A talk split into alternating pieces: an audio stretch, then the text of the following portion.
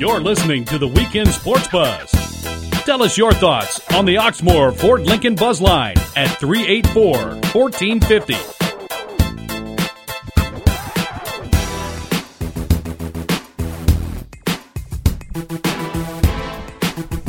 Welcome to the Weekend Sports Buzz, Saturday edition. I am Kelly Patrick in studio with Haven Harrington. Very excited about a great show. No shortage of material to talk about today. Haven, it's great to be finally in studio with you. We're both Cards fans.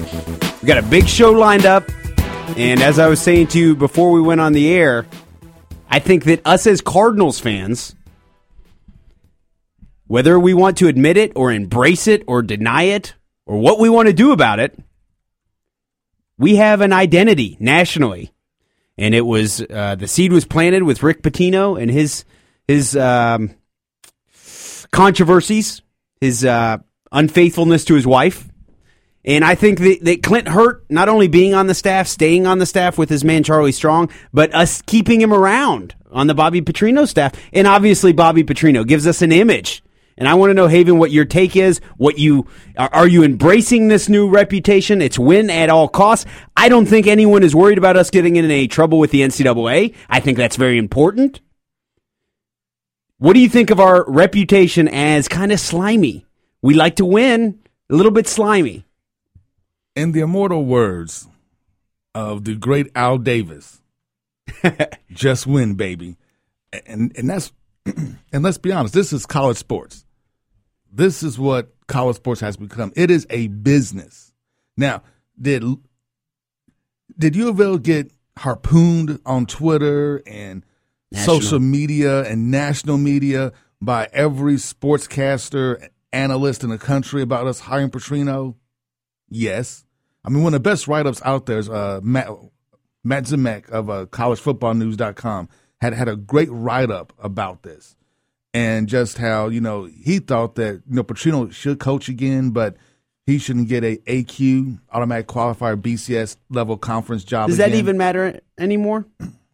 Uh, not really, but I think I think that's the only distinction we have at the moment. We're still considered the big leagues. You have to still have strength of schedule. If you go undefeated in Conference USA, you probably won't be ranked in the top four going forward.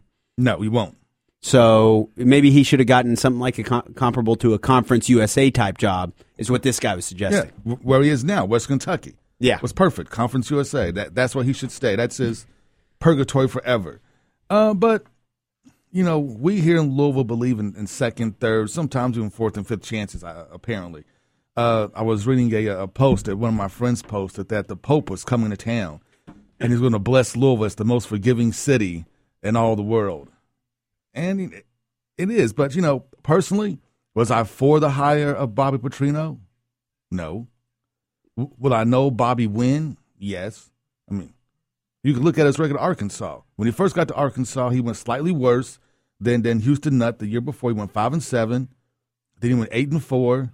Then he made a big jump to ten and three, and then before he left, he was eleven and two.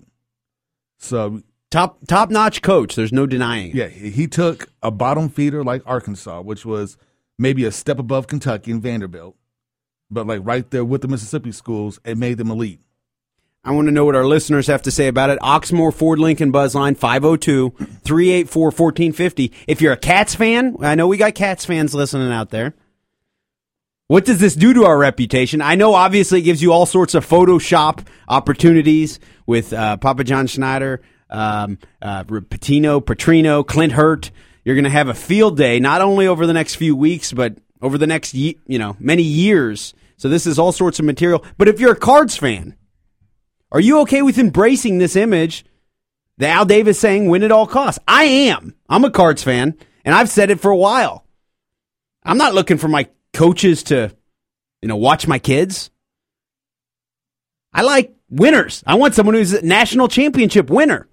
Tom Jurich hired Petrino, I think in large part because he had just seen what showing forgiveness can bring you and sticking with Rick Pitino through all his controversies. Got a championship. He got a championship. He's a national champion.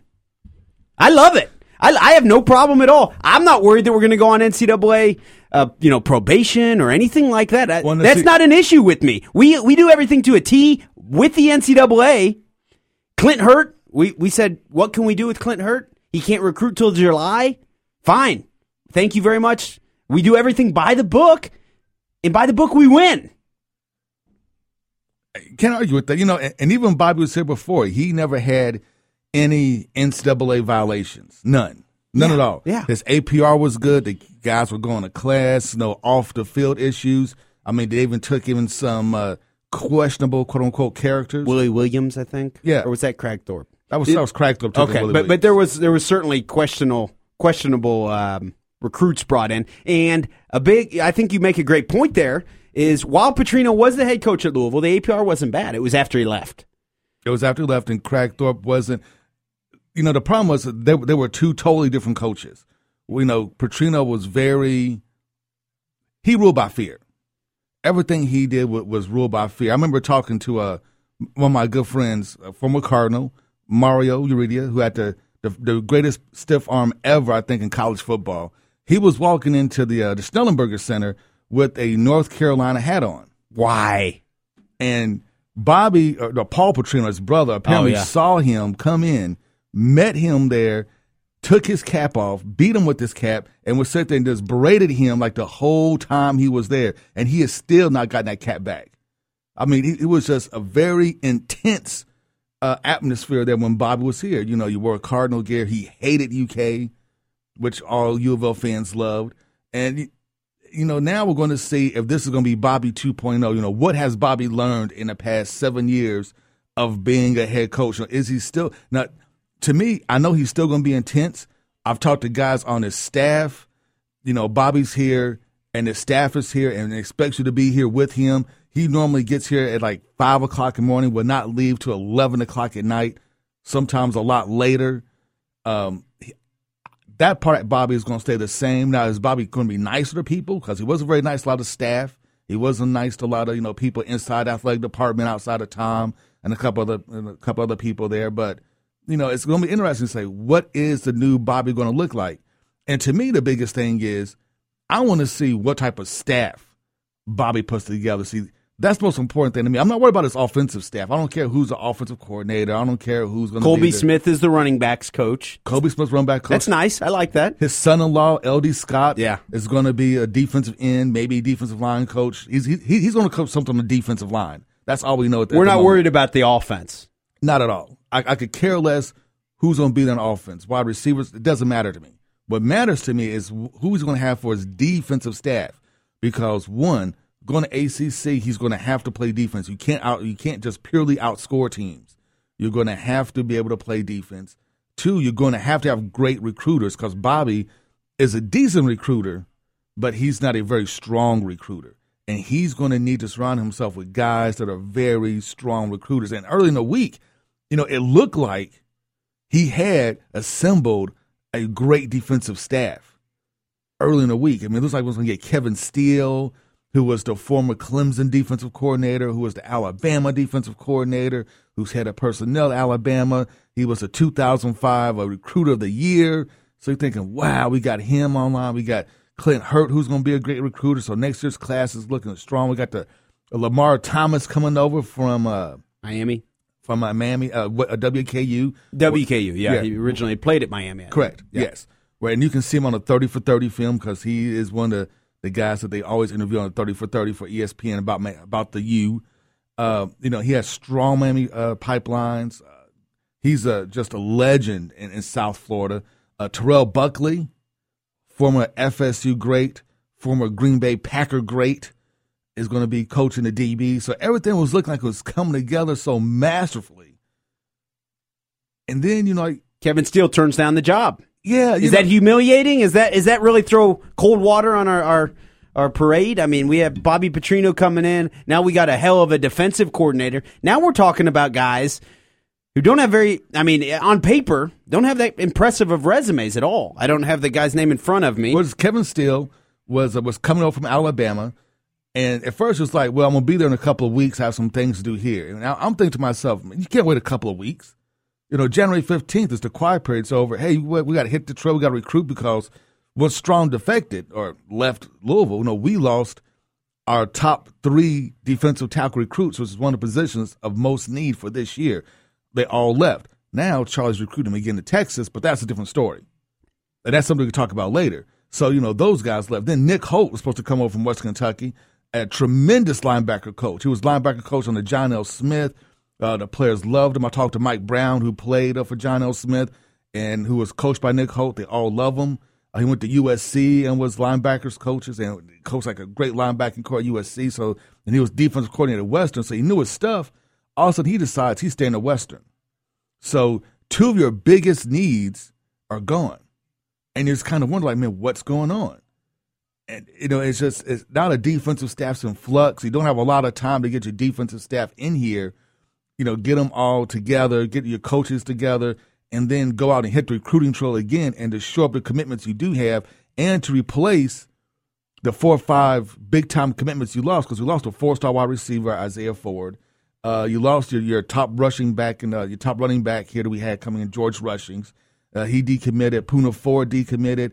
Uh, Nelson, other def- uh, defensive tackle, decommitted. So you got the core of your recruiting class has left. Yeah. So now you got to piece everything back together, and it's kind of hard to get everybody on the same page moving forward when you have about four days in order to get it done. So to me, it's going to be interesting to see what type of staff you can pull together. And a lot of reasons, you know, some of these coaches that they tried to reach out to before did not come was because of Bobby's reputation. Now, explain to our listeners. I know Haven, you're you're a college football guru. You, you can say that. You could say that. Explain to our listeners why you said four days. January fifteenth is when the uh, the silent period ends, and that's when you can start meeting players face to face. You go to their homes and start talking to them again. Right now, you can call them, you can send them Facebook messages and hit them on Twitter and things of that nature. But that's when you can make those in home visits where you can really look at a player eye to eye and either solidify his commitment or he's going to say, you know what, I'm not sure anymore. I'm going. So this is a that's a very big time that you want all your coaches ready. You want them there. You want to have a focus. You want to have to target players. You want to target replacements. You want to try to recruit your old players back. And the sad part about it is, you know, Bobby and his staff, they're going to have to recruit against Charlie Strong because Charlie is actively recruiting several guys that had committed to the University of Louisville. So, you know, you, are recruiting against Charlie Strong, everybody else. You know, all the coaches are going to use all the negativity about Bobby Petrino against him. He's not going to be there. You want to send your kid to this dude. I mean, look what he's done. Do you think that's what, what, what the, the his competitors are harping on is he's not going to be there? Or do you think that they actually say he has this controversy? He was sleeping with a, a, a women's 24 year old volleyball player. Do you think that goes into it? Of I know course. it's a, a different topic, but what kind of, I was in high school once. Someone says that to me, I don't care. I'm like, I giggle. I, I, think that's funny. I think the Bobby Petrino story, from my perspective, still is humorous. It's it not is. my marriage he's wrecking. But it's not humorous to your parents. Maybe uh, no. They're not. It's not humorous to your parents who I. I bet I could get a laugh out of my dad. I have. My dad laughs at that. I'm sure he is, but you know, for a lot, for a lot of parents, My mom doesn't think it's very funny. and that's the problem. You know, you got a lot of guys come from single mother households. Okay. That's not going to work. See, that's not going to fly. And because they want somebody who's going to take care of their baby while he's away at four years. They don't think that he's going to try to sleep with them, though. No, but So I mean, I I, I, but- I but think guys- to a but large guys like extent. that moral compass. I mean, you know, it's like you know what you want to send your son to, especially if your mom is a, is a, is a leader of men, is going to help your son become a man. And Bobby's not that guy. He's not the guy that you want your son to become. You know, to mold and become a man, things of that nature. No, now he's the guy to get your son to the NFL. yeah, I think that's important. Now, he could do that. If you're sending a top, if I'm a top recruit's mother, I what am I thinking? Who's going to help him get to the NFL? If I'm a wide receiver's mother and I know anything about football, or I know anyone who knows anything about football, and I know what Petrino did with Brohm and, and Ryan Mallett, and I'm, you know, an offensive lineman, and I understand that when you're an offensive lineman, you get credit for prolific offenses.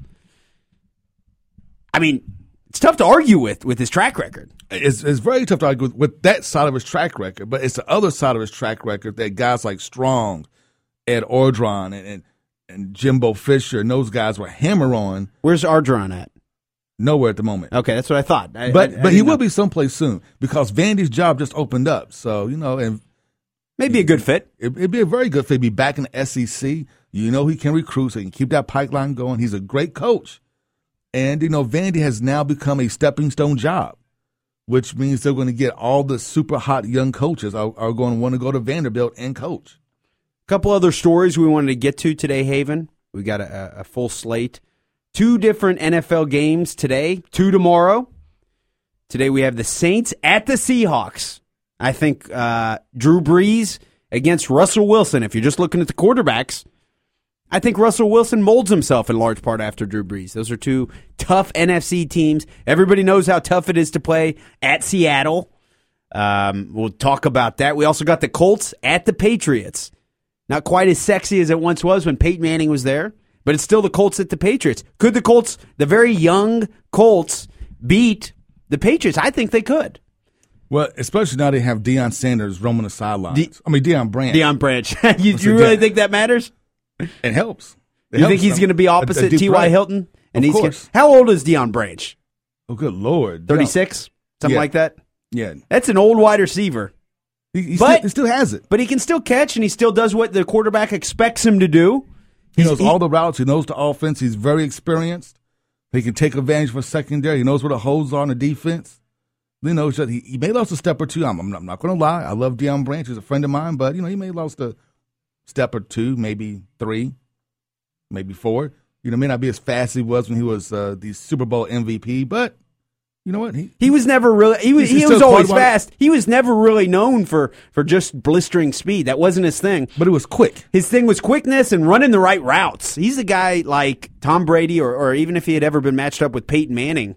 Um, I think he's quarterback's dream. Someone who, simply put, you know where he's going to be. He's going to run the route. He's not going to butcher a route and make you look foolish. No, he's not. No, he's not. And that's a good matchup with, with T, especially with T.Y. Hilton. Uh, uh, Michael Heyward-Bey is not. Is, won't play today, which I don't care because he's horrible. He's horrible. I, I have no idea why anybody keeps him on the roster. I'm, I'm, granted, he's big. He's like six foot five. He was a, a pretty he, high draft pick. Yeah, he runs like a, the Raiders don't count. Okay, when the, when the Raiders draft you and your wide receiver, it doesn't count. I remember seeing Hay- Heyward-Bey catch some touchdowns. He can barely catch. a promise. he he's, he can't catch. He's the opposite type of wide receiver of Deion Branch. Yes, he cannot. I mean, he's a big guy who has all the athletic tools, but can't but catch. On occasion, will make your quarterback look foolish. He'll drop drop passes. Probably can't count on him to run routes. No, you, you can't. I mean, that's the problem. They had to teach him how to run routes because when he was in college, they never ran like really precise routes in college. For him, it's mostly just kind of run curve here, like around five yards, and you should be open. And you're taught anybody else who just throw you the ball, then he would drop it like nine times out of ten.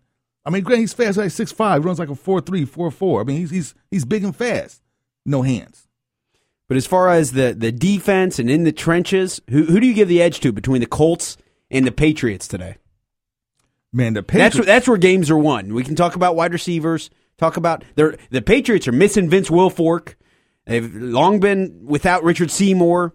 They've got young guys. I think they're even missing the the um, Spikes, Brandon Spikes. I think out of Florida. I don't think he's playing. Yeah, the, they're missing the, a lot of their young talent. The Patriots are really banged up, uh, especially in the secondary. They're just like really banged up. You know, I, you know, last week I was all wrong my playoffs uh, predictions. I thought the Chiefs were going to win. You were wrong. Yeah, I was wrong. So I thought the Chiefs were going to win. I mean, the first quarter, I looked like a genius. Second quarter, I was still a genius. Third quarter, I don't know what happened. They just fell apart and stopped. That playing. was horrible. If you pick the Chiefs, I mean, it, it, was it was it was a bad game for the Chiefs. I, I, I thought their defense would just like lead the way. I had this big lead. The defense would kick in. They got this, and they folded like a cheap suit. They did like a very cheap suit. And I assume you also mean that you picked my Bengals to win. I don't even want to get into that. Uh, you know what? I was uh, no, I didn't pick the Bengals. I wanted the Bengals. You picked win. the Chargers to beat the Bengals. Yeah, I did because the Bengals have not won a playoff game since like Jesus Christ was playing like wide receiver for the Bethlehem uh, All Stars. It's I mean, been a while. I've been a Bengals fan my whole life, and it's it's been a long. Andy Dalton sucks. I don't think it, Jay Gruden. We lost him. We promoted Hue Jackson. I don't. I don't think that a big drop off. Really, Hue Jackson has head coaching experience. I mean, no, once again, it's for the Raiders. I mean, but but I think Andy Dalton is not a quarterback.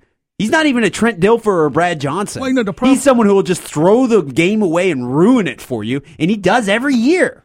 I mean, you know, it's just as as a Cowboys fan, I, I understand your pain. He's it, Tom Tony Romo is way better than Andy Dalton. Way. Not in a regular. I mean, he doesn't fold Uh, only Andy Dalton is great, except when the game is any has any importance at all. It's on the road or any pressure at all. Andy Dalton is horrible every time. Tony Romo is at least consistently streaky. Consistently streaky. He's consistently streaky.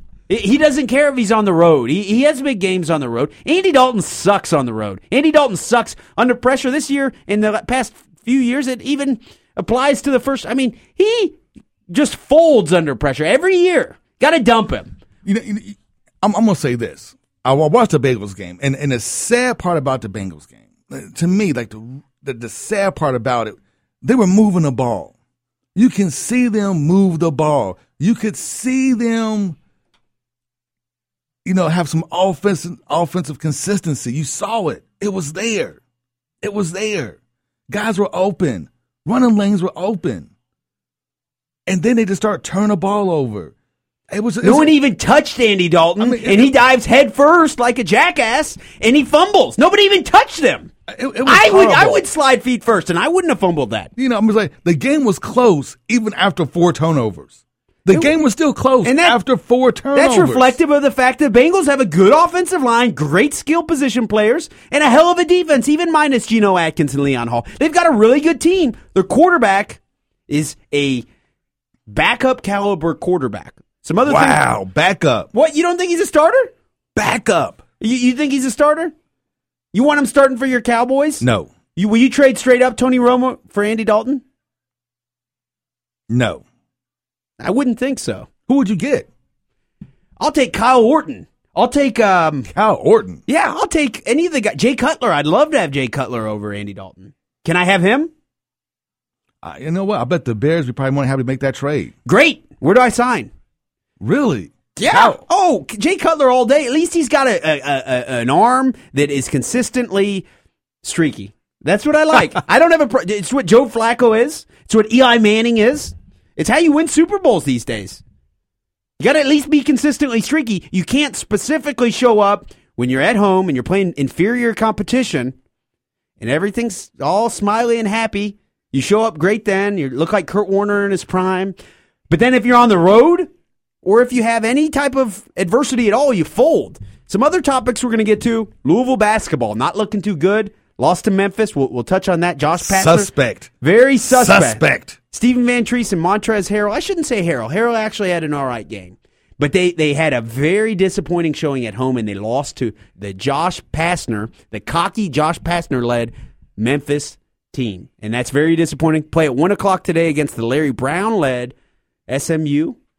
We'll talk about that and more when Haven and I are back from more of the weekend sports buzz. Louisville sucks. Later, baby. You're listeling to the Weekend Sports Buzz. Tell us your thoughts on the Oxmoor Ford Lincoln Buzz Line at 384 1450. I was in heaven and I closed my eyes. Next thing I knew, I wound up in a ditch. Oh man, I should have never messed with this girl in the athletic department in the volleyball shorts. Awesome, awesome song. This is Haven Harrington, joined in studio by the great one himself, Kelly Patrick. What's going on, Kelly? Not much, man. That song really epitomizes my point earlier. And once again, I want our listeners to call us. If you're a Cards fan, what do you think of my point? 502 384 1450. If you're a Cats fan, go ahead, give us hell. But if you hear this song and you're a Cards fan, does it upset you that you're being mocked? Or do you embrace it and you say, that's my team, that's my university? That's the, that's the approach I'm taking. Because I on Facebook, I've been liking all these Photoshop pictures. They're funny. It's a comical experience. You can't deny it. Might as well embrace it. We're going to win. We're going to win in basketball. We're going to win in football. Well, basketball, I don't know. But we're definitely winning football. We're, we may not win much in basketball this year. That may bring us into our segue us into our next topic there, Haven. But we'll win in the future in basketball. Hell, we're just coming off a national championship. We're not going to go to the NIT and flame out against Robert Morris. I'll tell you that.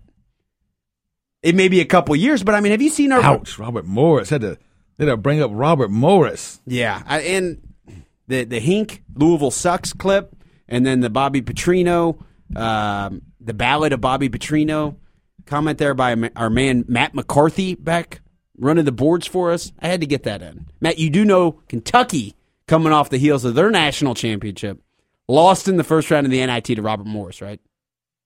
I'm aware of that. You've reminded me of that several times. I'm just saying, Louisville's not going to do that. And we've got some nice recruits coming in, very big guys. I, you know, I, I saw it on our man Rashawn Myers' uh, Twitter. Is I mean, we've got like a seven one guy, a seven three guy, a six ten guy. I mean, biggest recruiting class there is, and and we know Rick will coach them up, right? Yes. I sort of hesitate. Okay. Yes. And the reason I hesitated because let's be honest. When guys first come into the system, especially big men, it's going to take them one to two, sometimes even three years before they get it under Rick's system. So, yes, he will coach them up. Will they be impact players immediately? No. No. They'll be like Van Treese, a guy you can go in there, Um, give me five fouls. If you get a tip in, perfect. Just give me like five rebounds and you're and you're done. I'm happy with that. And and that's exactly what these guys are going to be for the first year, maybe even two years. That's all you're going to get out of them. Well, even outside of the center position, we have guys like Shaquan Aaron, who's a wing, Jalen Johnson, who can play the three or four. Now Shaquan's a beast. Shaquan's a beast and Jalen Johnson's big. They got big wingspans. When I look at our team right now, I see guys like Chris Jones. Don't get me wrong, I like Chris Jones. He's got the Timmy Hardaway. Uh, my dad points out the the World B. Free type jump shot. Looks like an old school jump shot. I like Chris Jones. He's only five ten, Maybe. maybe. His Maybe. wingspan might be five ten. Yeah, he He's may- not a big guy. Maybe he may be five ten. The reason I say that because uh, Louisville lists uh, Russ Smith at what like six one. Yeah, and you Russ- stood next to him. I've t- I'm I'm five seven. Me and Russ look eye to, literally look eye to eye. I mean, Russ may be five eight, five nine, which makes his dunk over like Randall even that much more impressive. Even that much more impressive because he can't palm a basketball. And I, the greatest dunk ever in Cardinal history, ever. I was talking to a, a UK buddy yesterday, and we were talking about what I'm talking about, and and it's that when I watch this Louisville team, we lack size. We have Montrezl Harrell. Don't get me wrong; he's got a seven, whatever wingspan. You got Van Treese. Van Treese is big, but we don't have any talented bigs. We don't have any. Mango is talented. He's how just- talented? He's talented. I mean, he's ta- okay. He can play. He's big, but he's not. You can't throw him the ball in the high post like Gorgui or David Paget or anything remotely close to that and This expect time- any actual production. I, would say, I would say this: this time next year or the year after, you will see that he will have that type of offensive talent. He's just still learning the game. To me, what Louisville's missing the most is not size. okay. It's not inside presence. See, they want to think they want to make you think it's inside presence. What are we missing? It's not inside presence. What we're missing is a true point guard. What this team misses the most is Peyton Siva. They miss that guy that can start the offense, get everybody in position, make the extra passes that need to be made to get the man open to score. That's what this team misses the most is that floor general. They don't have the floor general. Russ Smith is not going to be your floor general.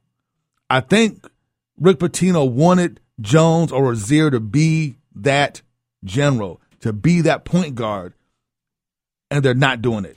Berg's not walking through that door, fans. Kevin McHale's not walking through that door. So you're telling me if you could choose one guy off of last year's championship team to add to this year's team, you take Peyton Siva and not Gorgui Dieng. Is that what I'm hearing, Haven? That's exactly what Are you're you hearing. kidding me? Yes, I'm not kidding you. yes. sir. Yes, really? I'm not you would kidding take Peyton Siva over Peyton- Gorgie? I'm telling you, Peyton Siva, because you need the general. You need the guy that's going to get everybody together. That's going to make everybody better. See, that's, that's the thing about your point guard and what he does. He makes everybody better because he can run the offense, because he can set the plays up, because he can get people in position and have them do what they need to be done. What's going to happen is you're going to open up the middle for scoring by how you can space the floor, by how you rotate your offense, how the ball moves throughout the defense with passing. You can open up the middle, which will open the game up for Montrez, which will open the game up for Mango, which will open the game up for not Van Treese, but will open the game up for at least Montrez and allow him to get those easy dunks and those easy shots that he's used to getting. See, that's what your general does. That's what Louisville doesn't have right now. Russ Smith is not a point guard. Yes, his assists are getting better. and he's actually passing the ball now and things of that nature. But he's not going to set the offense up. He's not going to be able to run the offense with the same killer efficiency that Peyton Siva ran the offense with, and that's why point guards are so important. And that's what Louisville really needs right now. They need a point guard. They need somebody that can run the offense. They need the field general. One o'clock today, CBS Sports at the Yum Center, Louisville, SMU, Larry Brown, old Great man, coach. Great coach. 73 year old Larry Brown, supposedly, according to my man Mike Gandolfo, he's got some of the best assistant coaches out there. So he, you know, they, they're bringing talent in. Very interesting story. Um, but one o'clock today, you, you're, you're sticking with it. You'd go with Peyton Siva over Gorgui Dieng on this team. Yes. I, I'll admit, Russ and Peyton kind of came up together. You know, they, they, they had chemistry out there.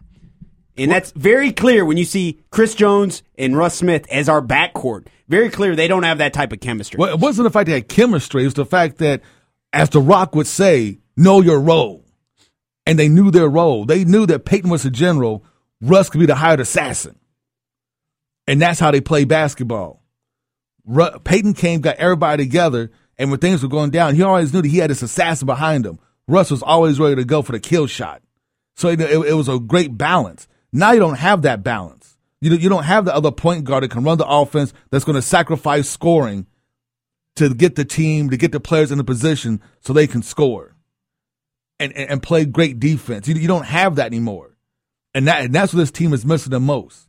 I would argue Gorgui, or in the mold of a David Padgett, this modern era of Rick Pitino centers. And that's I, I I associate David Padgett kind of being like a, a, a Gorgui without the length and shot blocking ability.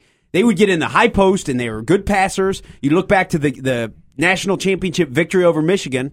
A lot of those three pointers for Luke Hancock were made because Gorgui was in the high post and he facilitated. So in combination with the guard chemistry, and, and I, I, agree, knowing their role in, from the guards, Gorgui did facilitate a lot of that. We don't have any facilitators, and Gorgui could also hit the, the jump shot at the top of the key. Chane could. We're a depleted team. How far do you see this Louisville basketball team going this year, Carl- uh, Haven? Um, first, second round of tournament, That's fair. maybe. What do you mean, maybe? You think there's a chance? A chance? We go to the NIT and we pull a Kentucky, a Robert Morris? No, we're not pulling a Robert Morris, but there is that that chance. The, the only thing that would that would not would prevent us from going to the NITs. the fact we started higher. Uh, you know, we started you know pretty pretty high up, and we're not falling quite as fast because everybody else is losing too, which helps. I mean, this is the most balanced of like all college basketball seasons I can remember in a long time. Where all your top ten teams have serious flaws, they all have bad losses and great wins. It's just that Louisville just doesn't have any great wins. I mean, Except for Arizona, right? except for Arizona. The the three teams we play, the three ranked teams we played so far, we're 0 and 3. Kentucky's like 1 and 5, but that's being only victory. And now we're dragging their RPI down because we haven't done that well. You know, and, and all our big wins against suspect teams. And this is why I'm not a fan. I'm personally not, especially in college basketball. You got to schedule tougher teams in the beginning of the season, especially when the games don't count. Let's be honest. Only games that really count are your tournament games. They are. Conference games are really the only games that count. You need to schedule at least one good road game. You need to schedule one very good neutral site game. You need to play at least two to three what you would perceive to be top 25 programs to get your team ready for conference play and the tournament. Louisville didn't do that. Louisville played a bunch of scabs. I mean, we we played like the Little Sisters of the Poor, uh, the Kentucky School for the Blind, uh, the Crippled Lame uh, Midget Society. Midget Society? Yes, I mean we play like the worst college basketball schedule ever, and now it's coming back to bite you because your team's not tested, and when your team does get tested, we fold it. How much credence do you give to the regular season where, where three years ago we lost to South Florida on senior night? Probably the lowest I remember the Louisville basketball program being in recent memory. Then we went, went to Syracuse and we lost to the number two team in the country. And then we went on this magical run to the Final Four where, admittedly, Matt, the Wildcats knocked us out. But still, we made the run to the Final Four. The regular season doesn't matter. It, I should rephrase that. It, it, it matters. How low you get is irrelevant in the regular season. I agree. If we had some tougher regular season games, I mean, that would be huge. We haven't won a, a good game yet. We haven't. Just simply, we, we haven't. Are we going to? We haven't played anybody. We I'm lost to Memphis at home. And Memphis was, I mean, the problem. No, we played Memphis twice. We played Cincinnati twice. We have a chance to redeem ourselves, but you got to beat Memphis again on the road at Memphis. At Memphis, you got to beat Cincinnati twice because you don't have a lot of quality teams that's going to pull up your schedule to make you, you know, to, to increase your RPI and things of that nature. So you have to win those games. You have to. These now become must-win games. These are must-win for Cardinal fans. I know he made that magical run to the Final Four. This team does have that level of talent to make that run to you the think Final so? Four. You think it does? They do not. Oh, okay. They do they not. do not have Okay. that level of talent. I'll agree with you there. Yeah, the way they're playing on paper, they do. On paper, they, I think they have the talent to at least make it to Sweet 16. They don't have it right now. It's just not there. Their heart, some something's wrong, and it's not there. So this conference tournament is going to determine everything. Those the next game against Memphis, the the two games against um, Cincinnati, that's going to determine your season. couple against Connecticut. Uh, Connecticut victories. Uh, you know that has lost its allure with Kevin Ollie now the head coach, but it's still a victory over over Connecticut. So that's But an opportunity. Lost, but Connecticut's lost a lot of games now. yeah. And then that's the problem. You know, your schedule gets weaker and weaker as losses start to accumulate. That's why you need at least one or two tough opponents during the regular season to get you ready. And we just didn't do that. And to Calipari's credit, he scheduled those tough opponents for Kentucky. And now you're seeing the Wildcats, they're still a young team. They still play to a level of competition, which what young teams do. But you can see the maturation as they lost to you know Michigan. Then they lost to Baylor. You know, you can kind of see them that the light started to go off. Now, unfortunately, the light, the light went off during the U of L game, but the light has gone off for Kentucky, and the Harrison twins are starting to play better ball. They're starting to be the point guards that people thought they would be coming out of high school. So we'll see. My question for Cards fans and Cat fans is what do you think of this new image of the Louisville program? Clint Hurtt, Rick Pitino, Bobby Petrino. I can't deny it. That's who the national media thinks of. That's what Kentucky fans think of. They now associate Tom on. Jurich. Kentucky fans have no place to talk. You know, we may have Clint Hurtt. We do. No, we may have Bobby Petrino. We may have Rick Pitino. One thing we have never done, on the football side at least, never have we had any NCAA violations at all. Now, that's something Kentucky can't say. Kentucky cheated and still couldn't beat anybody. We're still like in last place SEC, have still only averaged one SEC win per year for like forever. Even their magical run when they had uh, when they beat Andre LSU, when when they uh you know beat South Carolina, they still lost to Tennessee for the eighth millionth time. They still lost to Florida that year, and they still only had two SEC wins. Need I say more? Give us a call on the Oxmoor Ford Lincoln Buzz line. What do you think of the new image of Louisville? And in contrast to Kentucky, is it really accurate? That's the image. Is it accurate? Oxmoor Ford Lincoln Buzz line 502 384 1450. We're going to head to the Buzz line right now. We have our man, my Sunday co host, Carlo. How you doing this morning, Carlo? And what do you think of this all cards talk? Uh, good morning, guys. I just had to call in and make a correction to Haven. It's just like typical Louisville fans, he exaggerated on our record this season against top-ranked teams. Kentucky's actually one and three, not one and five against top-ranked teams. And honestly, I don't know brag, brag about the one win we have, which is against the University of Louisville Cardinals.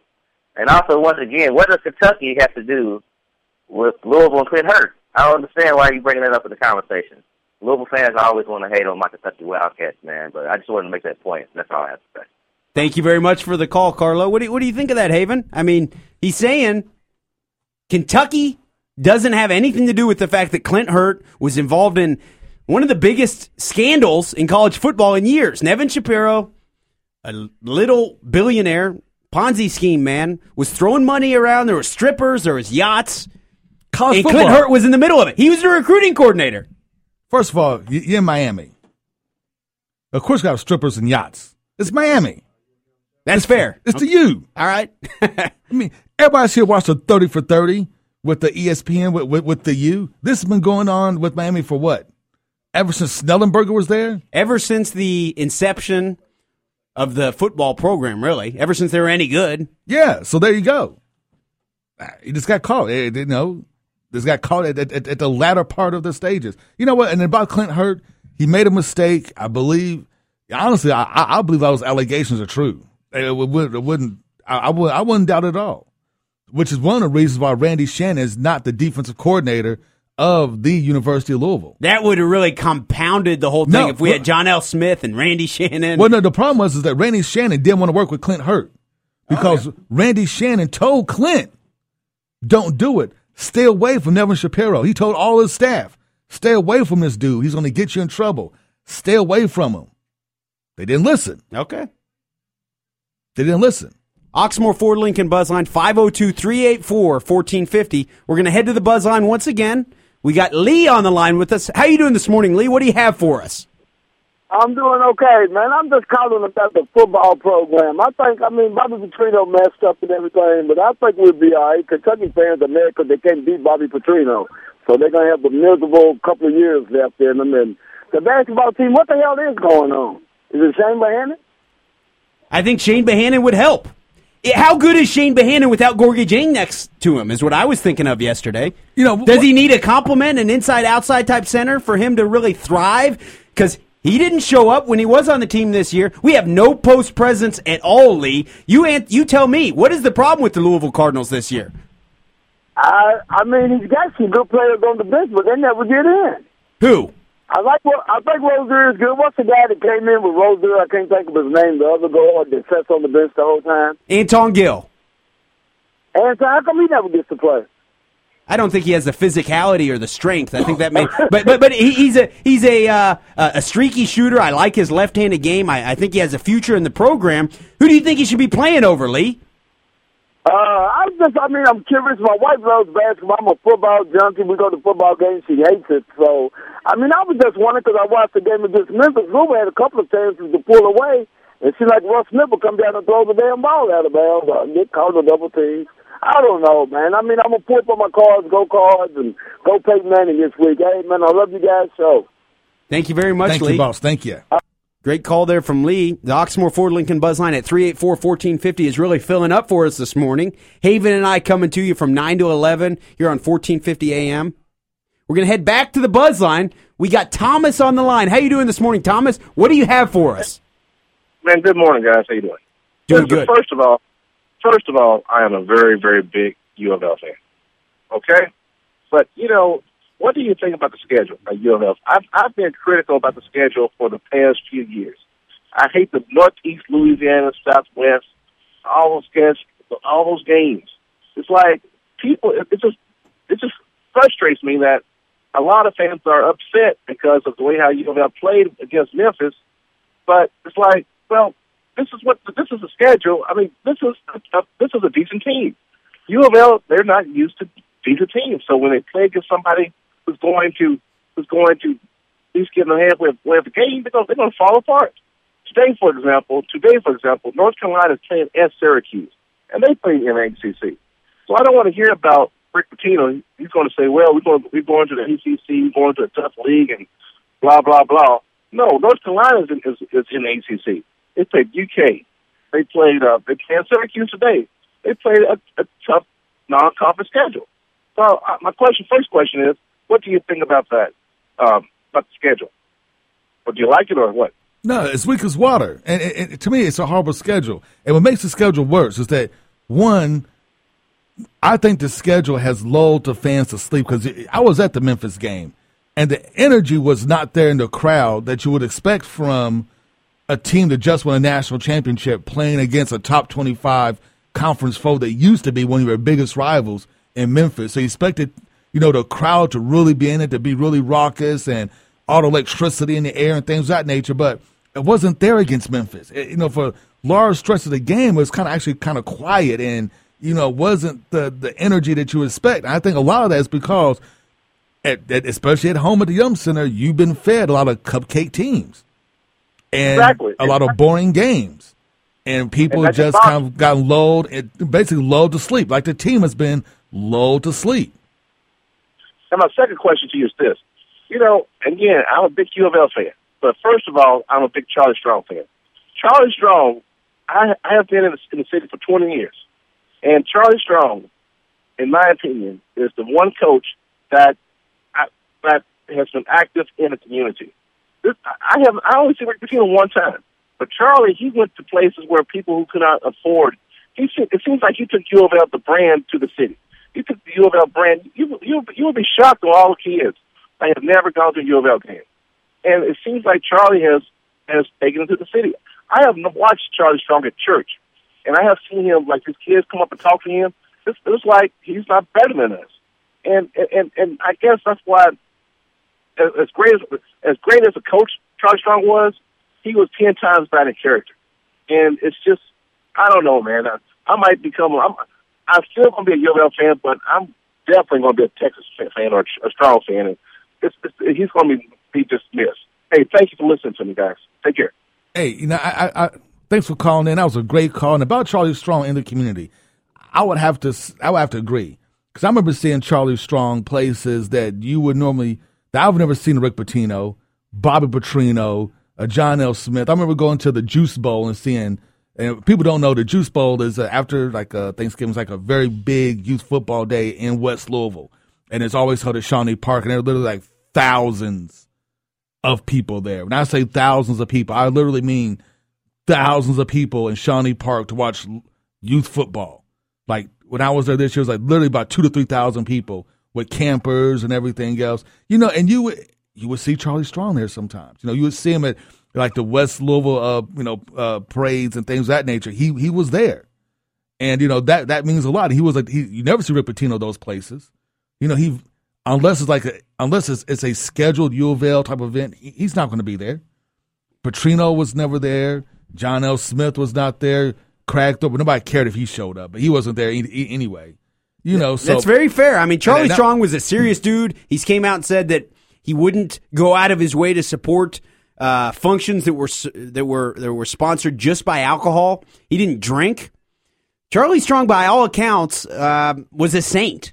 I mean, I, I may be exaggerating. Yes, you but are. it- it- it- but I mean, it, Uh, what, what, what is there negative to say about him? His name's kind of getting drugged through the mud now that he's recru- recruiting Poona Ford and these other guys to Texas. What see the, see the problem that a lot of Cardinals fans have with him recruiting guys who are committed to to the University of Louisville is that when he was at Florida and came to U of L, he stated, "I'm not going to recruit the guys I recruit to Florida because I did that on Florida's dime. Yeah. and I'm I'm not going to do that to the Florida program. But But it's okay for him to do that to the Louisville program. So, you know, it kind of makes you wonder a little bit just how much respect does he have for U of L's program? Because you know, let's be honest, Charlie came from Notre Dame. Then he went to USC East, South South Carolina, and then to Florida. Now, He's used to seeing football first, football only factory. So he's been at the highest. He's only coach, assistant, been assistant coach at the highest level of college football and the top programs, except for maybe USC East. But you know, at the top programs, and one of the things that always bothered Charlie about about Louisville, that always bothered him, were the small crowds. You know, we, we would sell out Papa John's Cardinal Stadium, but you look in the stands, and maybe you know you sell fifty six thousand tickets, but yet you know we only have fifty thousand people there. Or you come to like the spring practice, and all the media is following the U of L in the Final Four, and only three guys show up to his you know to his, his practices. You know, and that bothered Strong. It bothered Strong that only forty five thousand people showed up to Senior Day. You know, all that kind of bothered Strong. It bothered him quite a bit, a whole lot. And some people think, and even Tom Jurich mentioned, that's one of the reasons that he looked at going to Texas. One of the reasons he looked at going to Tennessee the year before, um, you know, was because that Louisville's not a football, you know, that type of football program. Now, he could have stayed and built it into that type of program, but he wanted to be at that program, so he decided to go to Texas. And now he's recruiting a lot of players that were formerly committed to you know the University of Louisville, which kind of rubs me kind of the wrong way. That's but, fair. But Charlie also has his own set of problems in in Texas Oh, he does. because Texas will not let him build the staff that he wants to build. That's why uh, on Twitter just a couple of days ago, uh, Jean-Mary, our linebackers coach, is inter- quote unquote interviewing for the Texas job, but yet he tweeted that he hopes uh, that what's his face uh, that, that Petrino keeps him on staff. So he hasn't left yet. Vance Bedford has not been named defensive coordinator of Texas yet. Very curious decision there. He's an alum. Yeah, he's a alum. He played for Tennessee. He played for Texas. He's he has arguably He lives as good of a resume as, as Charlie Strong. He's older. He he. I mean, there that is very interesting that Vance Bedford might not get the defensive coordinator position at Texas. Forgive me for being jaded about the whole situation. When John L. Smith left, everybody badmouthed him the way that he left. Everybody hated it, and then we forgave him, and he ended up back in Louisville hosting his own radio show. Bobby Petrino leaves. Everybody badmouths him. We hate our coach. We hate him. He he screwed us over. That was ridiculous. He handled it in the worst way possible. Now Charlie Strong is leaving, and if I take my Louisville red shaded glasses off, I'll admit these players were committing to Charlie Strong and not to the Louisville tradition. When they committed to those Florida Gator programs, the Florida Gators team, they were committing to that Florida Gators team. And Urban Meyer, that was a different thing. Urban Meyer was still there. It was a different thing. So let's let's be realistic as Cards But- fans but it doesn't and, matter. and see our place. That's what we are. We have a bright future. Don't be hypocritical. You know, we'll talk about that when we come back from the break because I have some things to say about that and about where Louisville's football program stands in relation to the national powerhouse. We'll, we'll talk about that and much, much more when we come back on the Weekend Sports Buzz. Wound up in a ditch. Oh man, I should have never messed with this girl in the athletic department in the volleyball shorts. Beware of the girl in the volleyball shorts. She'll touch your wiener. Girl in the athletic department in the volleyball shorts.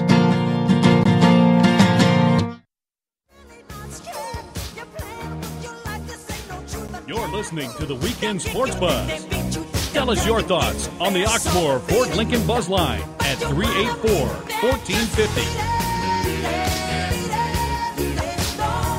Welcome back to the Weekend Sports Buzz. Our man Matt McCarthy running the boards for Haven Harrington III and myself, Kelly Patrick, this morning from 9 to 11 on the Weekend Sports Buzz.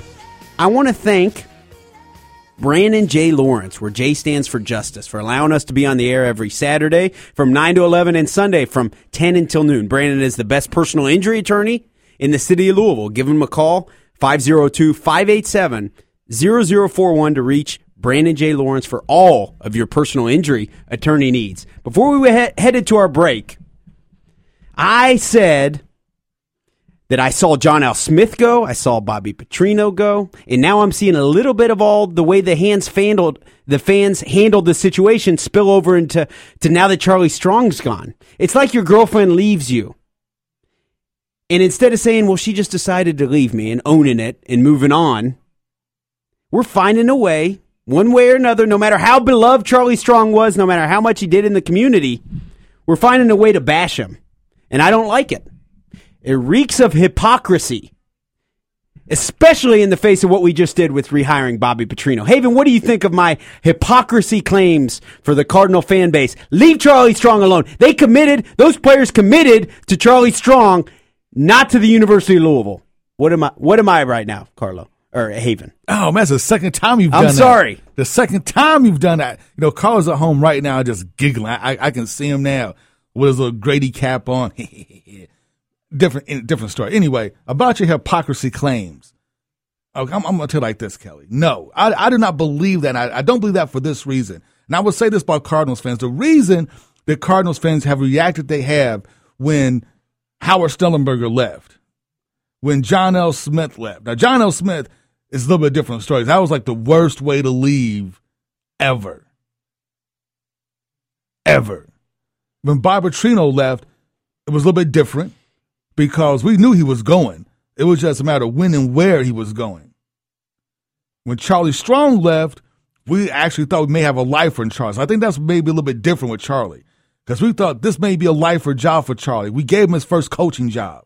I don't know what made us think that he'd be a lifer here when he complained about the fan support and he took jabs at our ribs when he said we should act more like Kentucky basketball fans. Why? Why in the hell would we have thought Charlie Strong was a lifer? That's and that's what I'm, and that's what to get to next. Okay. And I think Louisville fans have come up to a point now, especially after Charlie Strong has left, that you know what? We are just like UK fans have always said. UK fans are one thousand percent right. We are a stepping stone school. And you know what? That's fine. That's fine. I don't mind being a stepping stone school because see, there's another stepping stone school out there as well. Call them the U. The University of Miami is a stepping stone school. They have not had a coach last longer than six years since Howard Schnellenberger's been there. Howard stayed five, Jimmy Johnson stayed four, Harrison stayed four, Coker stayed I think like five years, Randy Shannon stayed four years, and we'll see what the what Al Golden does. But in that particular period, there was turnover coaches like guys change underwear. What happened? They were the most dominant program for 20 straight years. The most dominant program in college football, bar none, hands down. They still are an NFL pipeline, even in their down years of the NFL pipeline. And if that's what a stepping stone school is, then I'm fine to be a stepping stone school because I don't want to be like the tombstone school, like UK, where they had to fire seven out of 10 of coaches and then the other ones retire. I'd rather have my coaches leave because we're winning than fire the coaches because they're losing.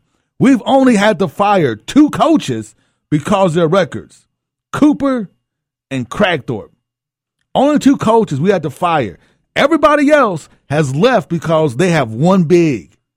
And when I say one one big, I mean John L. Smith one big for you know for a Conference USA school, Conference USA champions twice, uh, two bowl wins, ranked in the top twenty five twice you know, during his tenure.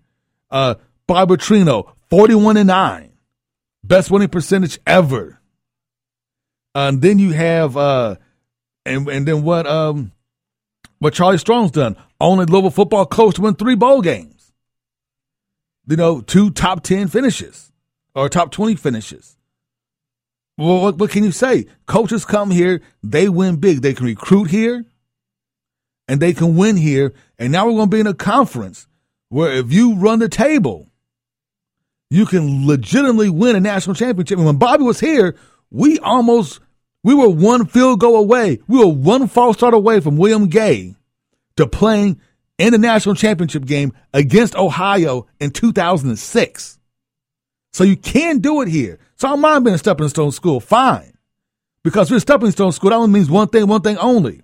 You're winning. And we're doing it the right way. I mean, yeah, we may hire some sh- some shady coaches. We may have some shady transfers. I'm not going to deny that. But the football program has never been caught for any NCAA Never been violations caught. at all. And I almost, and I say never been caught because I'm a, I'm a realist. Oh, there's violations everywhere. Every college football program does stuff. Boosters do stuff at every college. If you think your college is, oh, well, I, we never did IU because uh, we were uh, we are about five point nine GPAs. That never happened to IU. Yes, it's happening even at IU.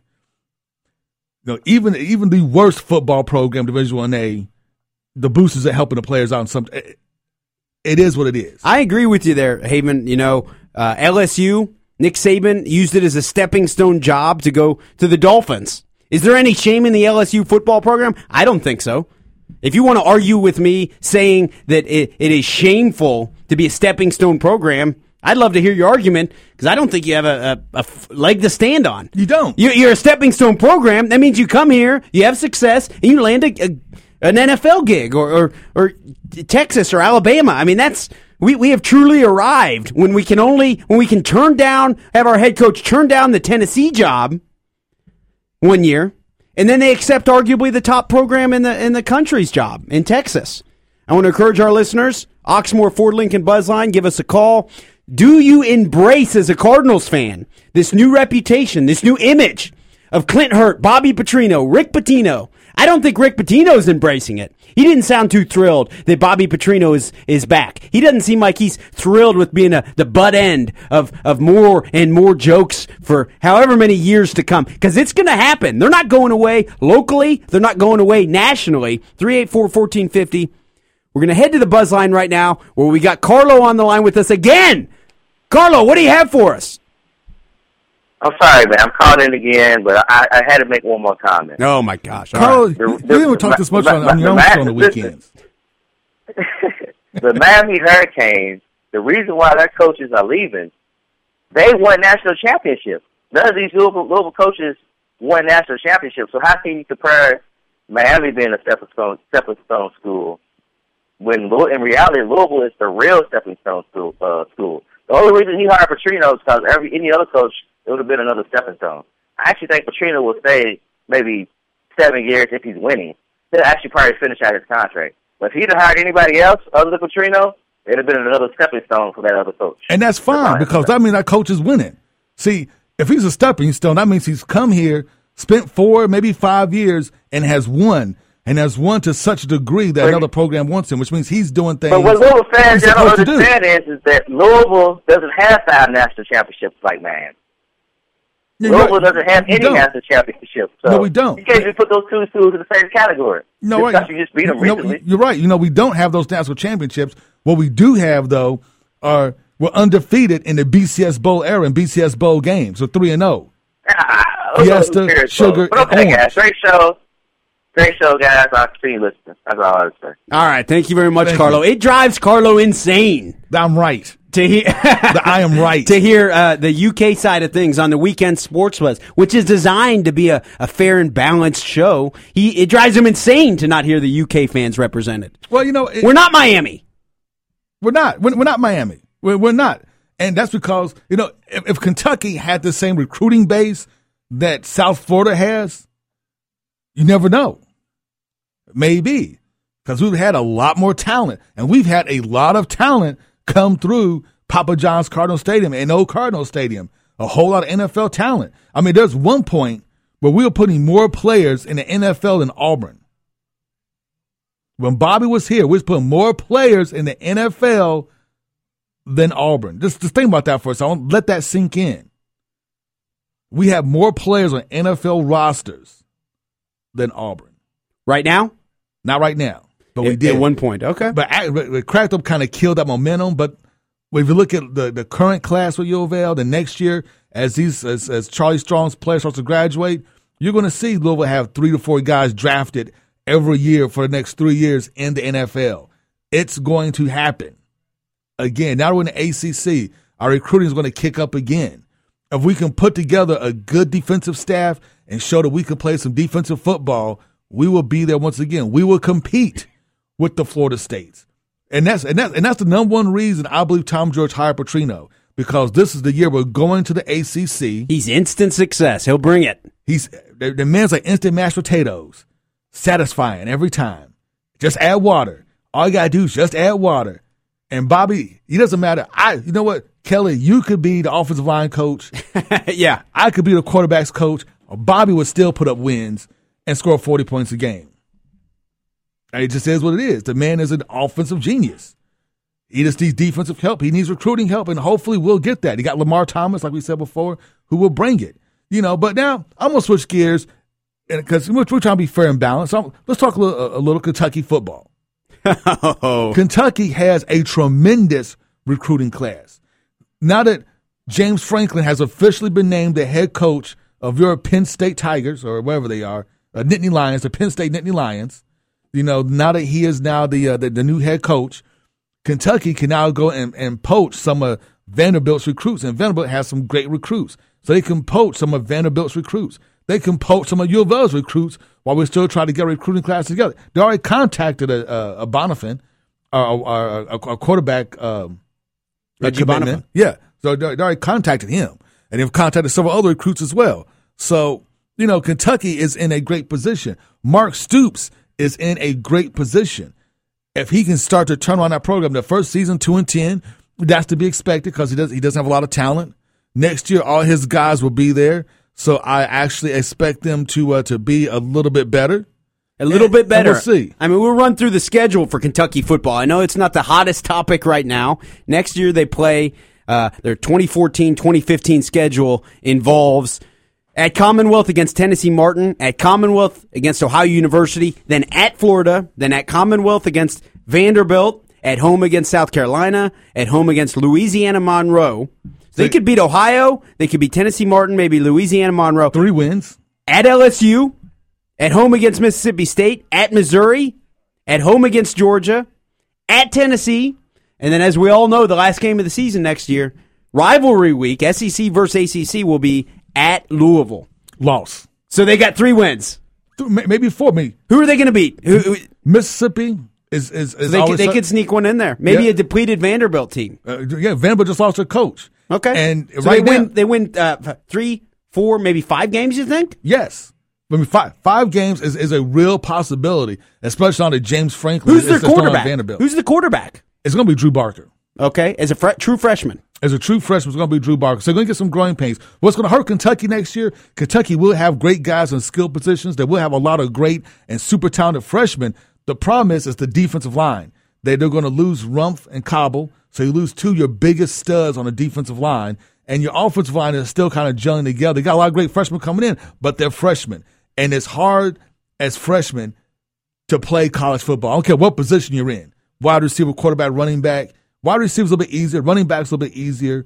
But especially in the trenches, that's completely different going against grown men. And it's completely different when you're running a Joker Phillips type offense where you, you, you're looking to compete in three yards in a, a cloud of dust. That's your, your scheme. And then you go to the air raid with Neal Brown and that's a whole different, you know, whole different animal for these offensive linemen and the continuity of that offense to adjust. Maybe it took a year for growing pains. Maybe they'll light it up next year and, and Barker as a true freshman will, will show something.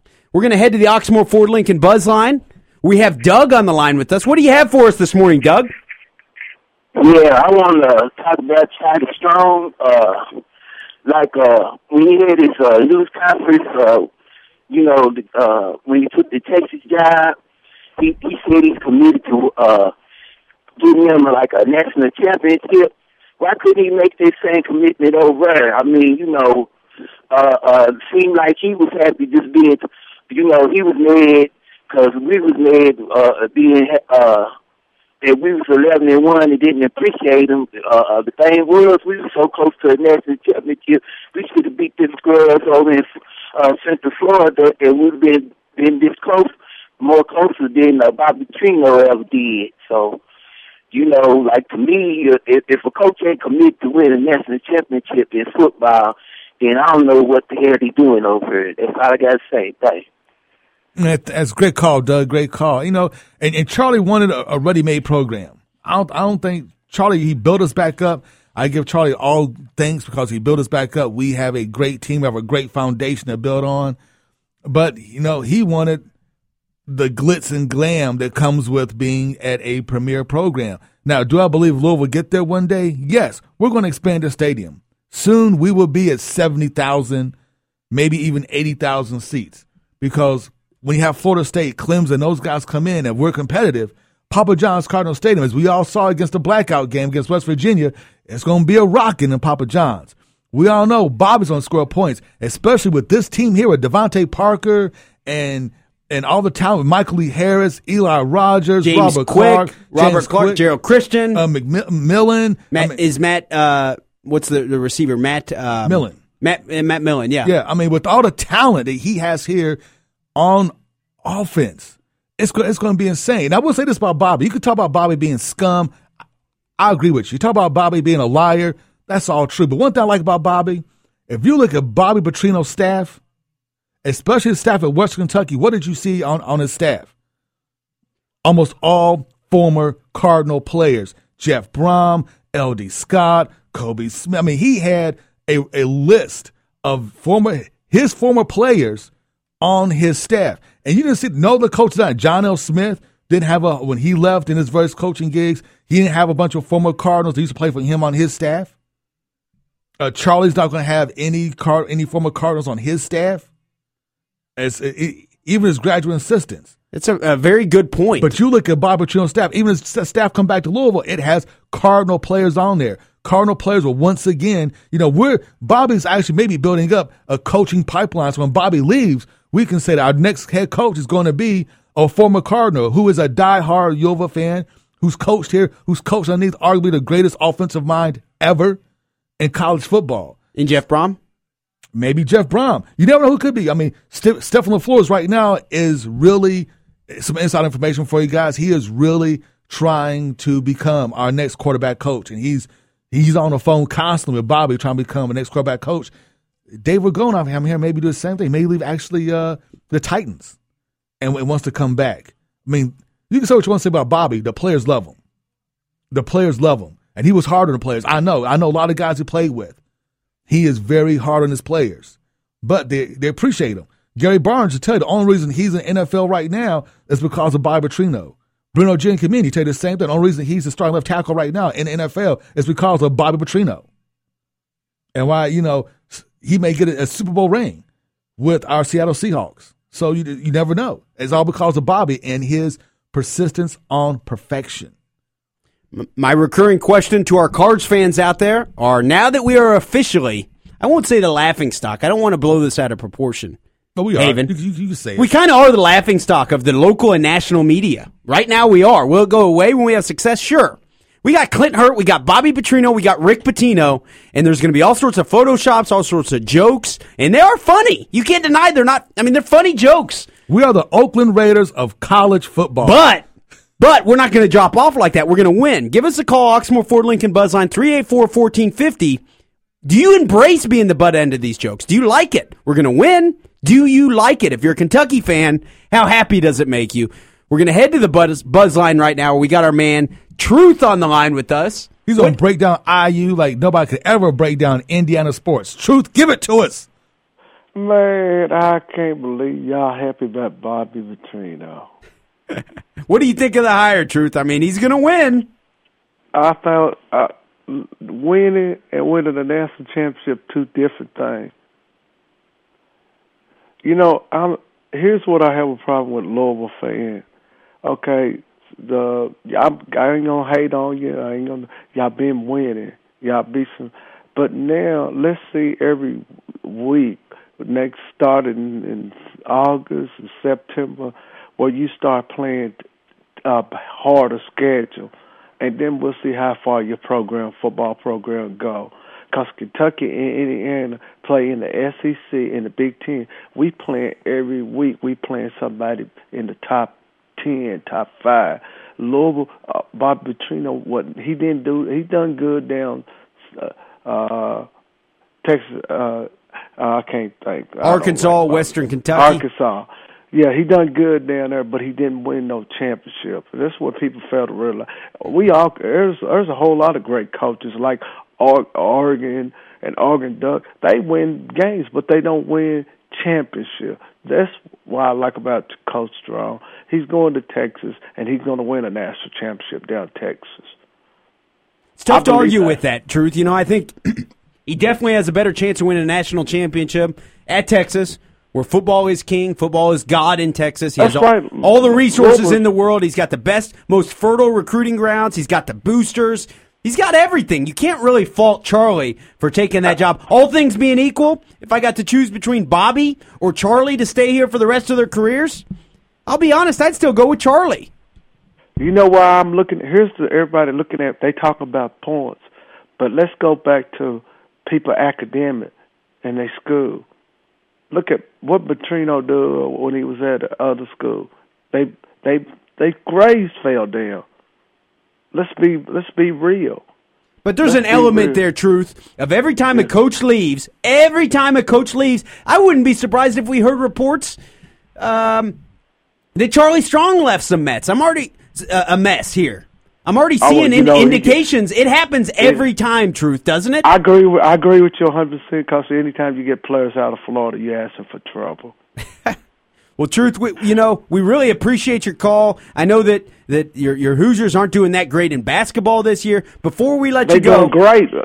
Uh, Who's just doing great? Indiana girls doing great. Okay. I IU uh, sports doing good. We get ready to win the World Series in uh, baseball, and the, and the girls going to win a national championship. Yogi Ferrell going to be Player of the Year. What are you talking about? You need to worry about U of L. IU's got it going on, big guy. All right. Well, thank you very much for the call, Truth. I, I hope to talk to you tomorrow, if not tomorrow, next weekend. Have a great rest of your weekend, Truth. The Weekend Sports Buzz each week is brought to you on Saturday from 9 to 11 and Sunday from 10 until noon by Brandon J. Lawrence, where J stands for justice. Matt McCarthy running the boards. Haven Harrington, the third in studio with me. Myself, Kelly Patrick, will be back with more of the Weekend Sports Buzz.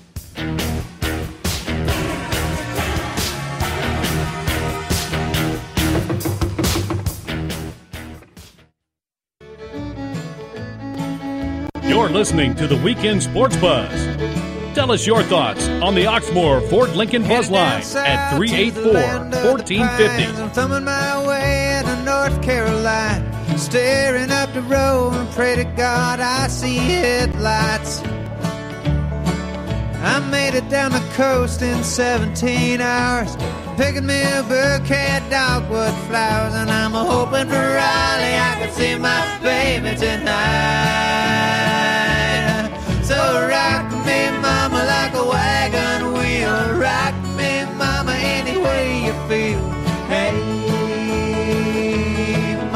Welcome back to the Weekend Sports Buzz. Matt has determined a theme of the music for our show, and it all has to sound similar to Bobby, the Ballad of Bobby Petrino, after his infamous motorcycle accident while at Arkansas. Is that what the theme is about, Matt? There's not really a theme, but I guess if you We just decided to go- Well, I, I played Michael Jackson last break coming in, beat it. You put you played the, the Ballad of Bobby Petrino three times. You could relate all these songs to Bobby Petrino, I guess somehow. You did okay. You Well, know, you see what? That's the greatness of this Bobby Petrino. He is the muse for even musicians. Not, not only talented offensive athletes, but musicians as well.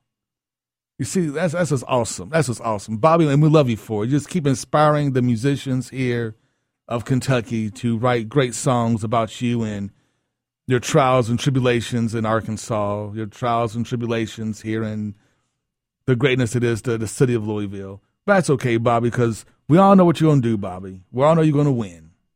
The only question is how many wins you're going to have next season, then how many more wins you're going to have the season after that. Because every every place he's been, he's always gotten better. His teams have always gotten better and performed better. And now he's going to have more talent than he's ever had at any location he's ever been. Even more talent he had with Ryan Mallett and uh, and everybody at Arkansas. This team's way more talented than any of his Arkansas teams. And this last year, he went 11 and 2 and blitzed the SEC. So he knows how to coach on the biggest stages. He's coached at the biggest stages. And now he's coming here. He's going to win. And that's and that's why Tom Jurich got him. Because he wanted somebody who could take us to ACC, knowing we got to go to Notre Dame, knowing FSU's coming, knowing Clemson's coming, knowing that we have to fight the and battle the, the rigors that is the ACC, knowing we have Neal Brown and Mark Stoops is going to bring a revitalized and uber talented Kentucky team. Uh, They're going to come back here the last game of the season, chest pumped out. They're going to be hyped up, ready to battle the University of Louisville here. He needed a hired gun. He needed somebody who can keep the momentum. That he knew they would win. There'd be no shot of a doubt he was ever going to win. it's a great hire by. And here comes Bobby. Here comes Bobby on his white horse uh, to to take away the the the the Louisville football program into the ACC. In a in a sense, you could argue to appease the fans and the stylistic approach that Charlie Strong and Shawn Watson had last year. That it was a perfect storm. That Jurich probably saw this coming last year when Charlie was, uh, you know, legitimately flirting with Tennessee. He brought Bobby in. He helped him get the job at Western Kentucky. And now he, he's let him slide in right in time to take the, the great, uh, you know, mixture of skill position talent that Charlie Strong and Clint Hurtt and this Ron Dugans and everybody has assembled. DeVante Parker, James Quick, Eli Rogers, Robert Clark, Gerald Christian. Will Gardner with a pro style approach. It's perfect. This is going to sell tickets. Are they going to win every game? Probably not. Will they And- go? but Will they you go know what? seven and five? But you know, Bobby's record at home at both Western, Arkansas, and Louisville is very, very, very impressive. So it, it'll be interesting to see what's going on. I think we have a caller. Are you there, caller? Carolina, Carolina Steve is on the line with us. How you doing this Oh, morning, Carolina Carolina? Steve. What do you What do you have for us, Carolina? What's going on in your world of sports? We know what's going on here in the Louisville area. What's going on in the world of sports for you? The big thing is Daytona. All right. They went uh, yesterday. They got rained down on Thursday, and they put the cup cars on the track. And my new favorite driver was the fastest yesterday, and it was in a very familiar number. Austin Dillon in the number three car was the fastest down there. And matter of fact, the top three cars were all from Richard Childress Racing. So that made me very, very happy. Good deal. And uh, Danica was in the top ten. So was Junior. Uh, today, the the uh, Grand Na- the Busch Grand National. That's what I call them. The nationwide cars now. They're going to be down there today and tomorrow, and Monday and Tuesday going to be the trucks. So I've, I've I've got my recorder set at uh, on Fox Sports One, so I can watch them run down there and everything. And uh, we only got 43 days until the Daytona 500, Kelly. Forty three days. That to me, that is the start of the sporting season after. And tomorrow, I'll talk to you more about this tomorrow. But my football team's got a big game tomorrow. Who, who is that, Carolina? Oh, the, the, your Carolina Panthers. That is correct. They, I, I can say that I honestly have pulled for the Panthers since the very first day they were starting, and I like them. I even had uh, in the early days there was a uh, backup tight end who I'd helped coach at Washington, North Carolina, who played there, Walker Rasmussen from Wake Forest University, and I got to go see them play my former favorite team, the Oakland Raiders. So uh, I'm big. I'm a big fan of uh, the Panthers. My cousins, uh, my cousin has had season tickets since day one, and I know the family to be up there tailgating and enjoying it. But I'm actually going to go see the best basketball team in the state of Kentucky today. Bellerman. Bellarmine University. Who's Bellerman play today, Carolina? Excuse me? Who does Bellerman? Who do the Bellerman Knights play today? I don't know. I just know they play. I uh good friends with Coach Davenport. He got me a ticket. I'll be behind the bench. And here's something, Kelly, that uh one of the reasons he likes to have me there. It, this will be the start of the third year. In two years, I have never seen him lose a home basketball game. That's impressive because they just beat the number one team uh, last night, uh, Drury. They were uh, they, they Yeah, were the champions last year and they beat them. So that was a, a Yeah, very was- big win for Bellarmine. Get into the 34 game losing streak. He had five players in double figures, and one just outside of it. The one just outside of it is the one I'm interested in seeing playing. He's New Albany Bulldog, Donnie Hale, who came from Purdue University, and uh, so I'm interested in seeing him play today. I just I'm worried because I don't want him to have a big letdown. You know, you know how teams could beat other teams that didn't have a letdown. I don't want to see them have a letdown today. And uh, I'll talk to y'all tomorrow about the uh, game uh, to tell y'all what it was like and everything. And uh, I'm looking forward. Cause didn't Carlo going to the Daytona 500? He says he's going to. We'll see, Carolina. Yeah, well, Carlos constantly saying he's going to go to one of these races with you. I mean, I'm sure Carlo, you're listening. We'll, we'll see what you got. Let's let's see you show up Daytona. I would love to go there. I mean, I've been to the 500 before, and I would love to go back because I'm I'm a Well, I and NASCAR fan. Okay, I want you and Carlo to take the show up to uh, Kentucky Speedway. You need to go ahead and put in your request for uh, media passes and put my name on it too, so I can go with y'all and we'll go around.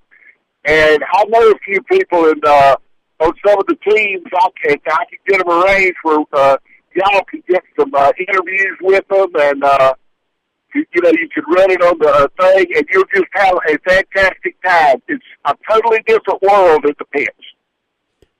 Will do, Carolina. Thank you very much for the call. Have a great rest of your weekend, and I look forward to speaking with you probably tomorrow. Okay, have a nice day. Go Panthers. Go Panthers. Are you going for the Panthers? The game is at Carolina, yet the, the 49ers are favored by one, according to Vegas. Who do you think is going to win that game, Haven? Hey, that's that's that's, that's going to be a tough game. That's going to be a tough game. You know what? I'm going to break that game down when we come back. And we want you guys to give us a call when we come back from the break at 384-1450, Oxmoor Lincoln uh, Buzz Line. And let's talk some NFL football when we come back on the Weekend Sports Buzz.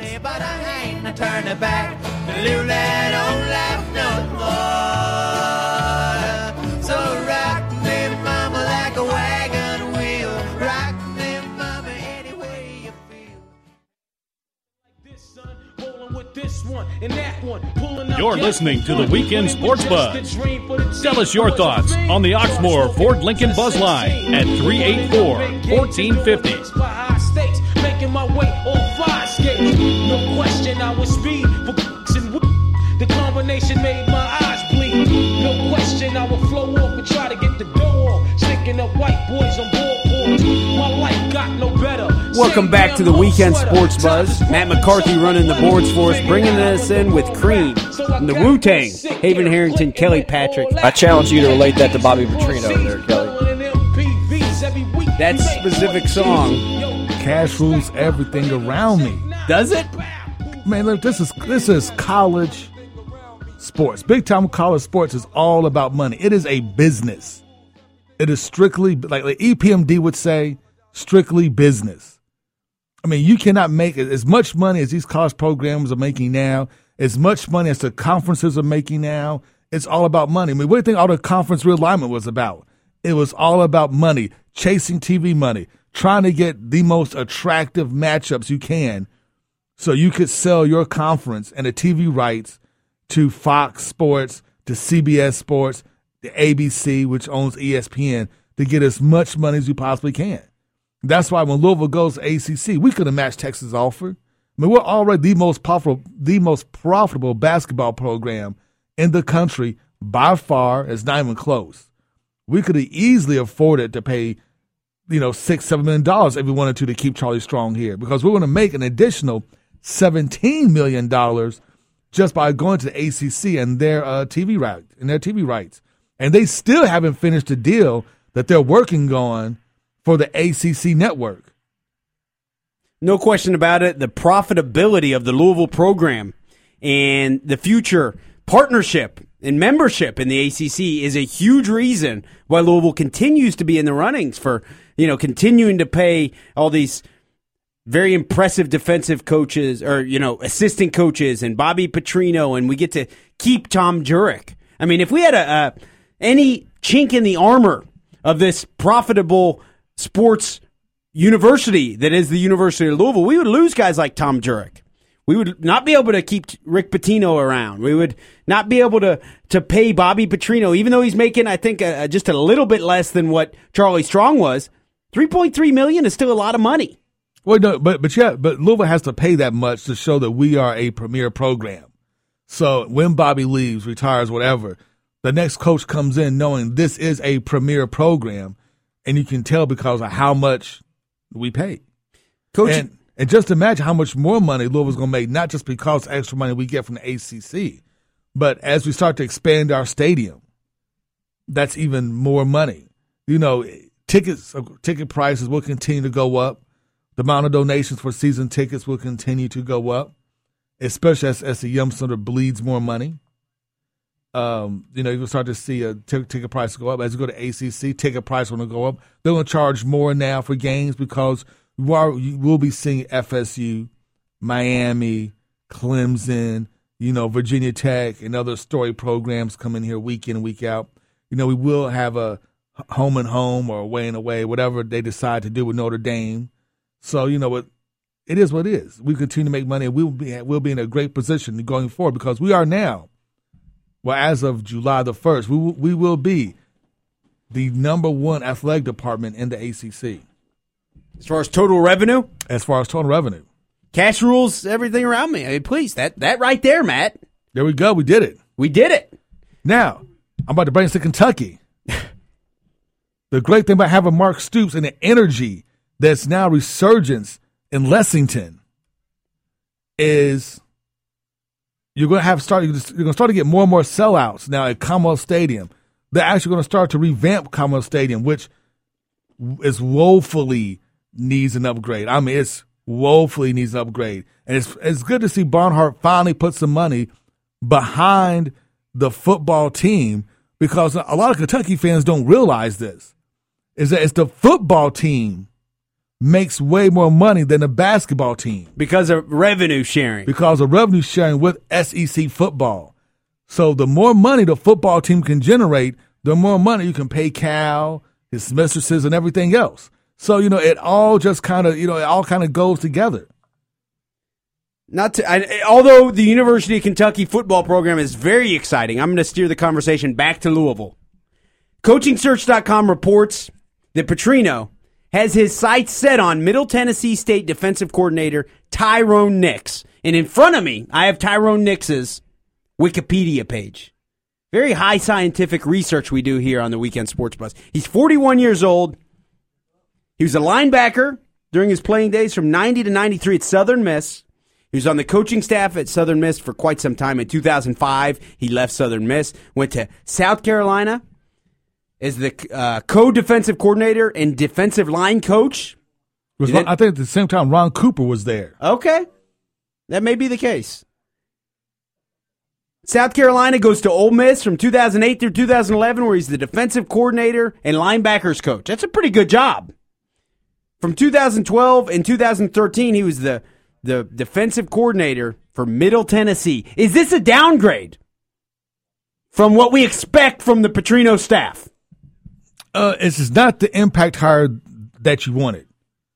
I mean, Louisville fans were hoping to get Gene Chizik, was hoping to get a Randy Shannon, maybe even to keep Vance Bedford on, you know, things that nature. Uh, you know, this was you wanted a splash, and we haven't got that splash. I also wanted a guy that could recruit and recruit well. And with Kevin Steele, you had a guy that was the 2005 Recruiter of the Year, so you had that that that, that recruiting there.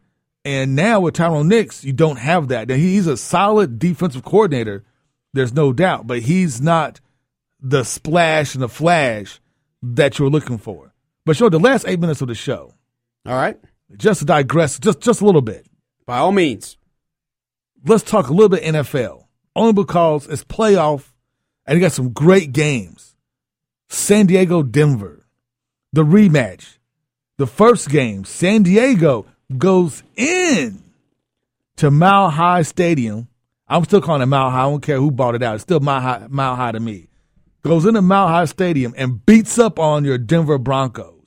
So they, they can beat won. They can beat them. They can beat them. and I will say this: they're playing arguably the greatest quarterback ever in Peyton Manning, who had the greatest season, arguably ever for a quarterback. But Peyton Manning is a suspect playoff quarterback. Nine and eleven. He has known to choke during the playoffs and choke hard. Will history repeat itself? Because they should have beaten the Ravens last year and choked it away. Will they be able to beat your San Diego Chargers? I think they'll win. My question is if the, the Chargers manage to beat the Broncos and Peyton Manning is now 9 and 12 in the playoffs, what does that do to his legacy? Obviously, he's a Hall of Famer. I'd, I'd argue he's the greatest quarterback ever. Even better than Eli. Getting punked by Philip Rivers but- at home. But come out. Is, is he better than Eli, his brother? His brother has two rings. Two rings. And arguably, you could say that in those Indianapolis years, especially those after he won a Super Bowl, you know, he had almost just as talented team as uh, the New York Giants, but he never could just get over the hump. So what, what do you think? I mean, there's no question that what Peyton Manning has done to the, the the offensive quarterback position and schemes in the NFL trickled down into I see it in Teddy Bridgewater. Um, it has revolutionized in large part what NFL quarterbacks and even high school and and and college quarterbacks what they try to do. Everybody wants to be Peyton Manning. You're you know you're calling plays at the line of scrimmage. Um, it's a different game because of him. I would still choose Peyton Manning in any given game throughout the history in his prime over anyone else. Eli has a much better playoff record. He has a much better playoff record, and you could argue earlier my point of, of consistently streakiness, which leads to Joe Flacco and, and people winning Super Bowls. Eli Manning Trent has that mastered. Yeah, Eli Manning has it mastered. Peyton Manning doesn't. If Peyton Manning somehow does beat the Chargers tomorrow, and then he advances from the AFC Championship game, They will to- lose to New England. in New Jersey, right? Yes. In the snow, possibly. How will Peyton Manning hold up in those adverse weather conditions? He's he doesn't like that. He's he's he's an old man. That's that's hell for somebody like Peyton But Manning. he's playing in Denver, outside in the cold right now. So I, I have to give it to him. You know what? I'm gonna go on a limb. I know everybody thinks Denver's gonna win. I'm gonna go on a limb. Lightning strikes twice. I'm taking the Chargers. It could happen. Lightning strikes twice. It could happen. Carolina, San Francisco. Another great game. Now, this is the only game that Vegas has as a pick 'em. This is it. Every other game, the favorites are scheduled in by seven at least. Uh, Seattle's favored by seven. Uh, Denver's favored by more than seven. And uh, New England's favored by more than seven. This is the only game that Vegas odd makers pick as a uh, as a pick 'em, as a toss up. San Francisco by one. Road team. Who do you have? San Francisco's, I would say, probably got the better defense, but the Panthers are right there too. They've got one of the best defenses in the league also, and they're at home. Who has the better quarterback? I don't know. you know, I'm still not convinced on Cam Newton uh, just yet. I'm, I'm just not convinced yet. Colin Kaepernick, I think, is is a better quarterback, and I think he has the edge because all his weapons are back and healthy. You know, for much of the season, you know, Crabtree was out. Uh, you know, he was missing some other, you know, em- em- re- receivers, things of that nature, which really hampered the offense. I think now that they're healthy, um, you know, I I I I I, I think now they're healthy. I, I don't know. I, I don't know. I, I think I'm gonna have to go with a San Francisco, maybe the late game field goal. That's fair. They, they've been there. They lost in the Super Bowl last year. Colin Kaepernick has a year under his belt of, of playoff experience. This would be the opportunity to take the next step, to, to be a sustained force in the NFL playoffs year after year. That's how it works. I want to encourage our listeners to stay tuned on 1450, the Sports Buzz, after we're done at 12 o'clock noon, uh, to the Kentucky Heartbeat guys. They have Derek Anderson coming on. They're going to, I mean, we're, we're a little bit Louisville shaded. We can admit that. That's fine. I take pride in that. They're Kentucky guys, so we get a little bit of balance here on the Sports Buzz. That balance the force, Luke. Stay tuned for, for to hear them talk to Derek Anderson. I'm sure they'll talk about the DA? Kentucky basketball program in depth. Uh, The lot of- great, the greatness that is the Kentucky basketball program. You know, I had to give them their due. You know, to kind of catch their stride. They're, they're still a young team. They're still playing to a level of competition, unfortunately. But as the season goes on, that, that may change. They could talk about Mark Stoops and his great recruiting classes coming up. How Kentucky may win four, maybe five games next year in football. Maybe. It depends on it depends it depends on who Vanderbilt gets to be their head coach. Right now, Chad Morris is actually in the lead to take over the Vanderbilt job. So if that happens, they may not miss a beat and actually score more points. So that could be scary for them. But now about the NFL talk. The last game, New Orleans, Seattle. Seattle, I mean, New Orleans is horrible.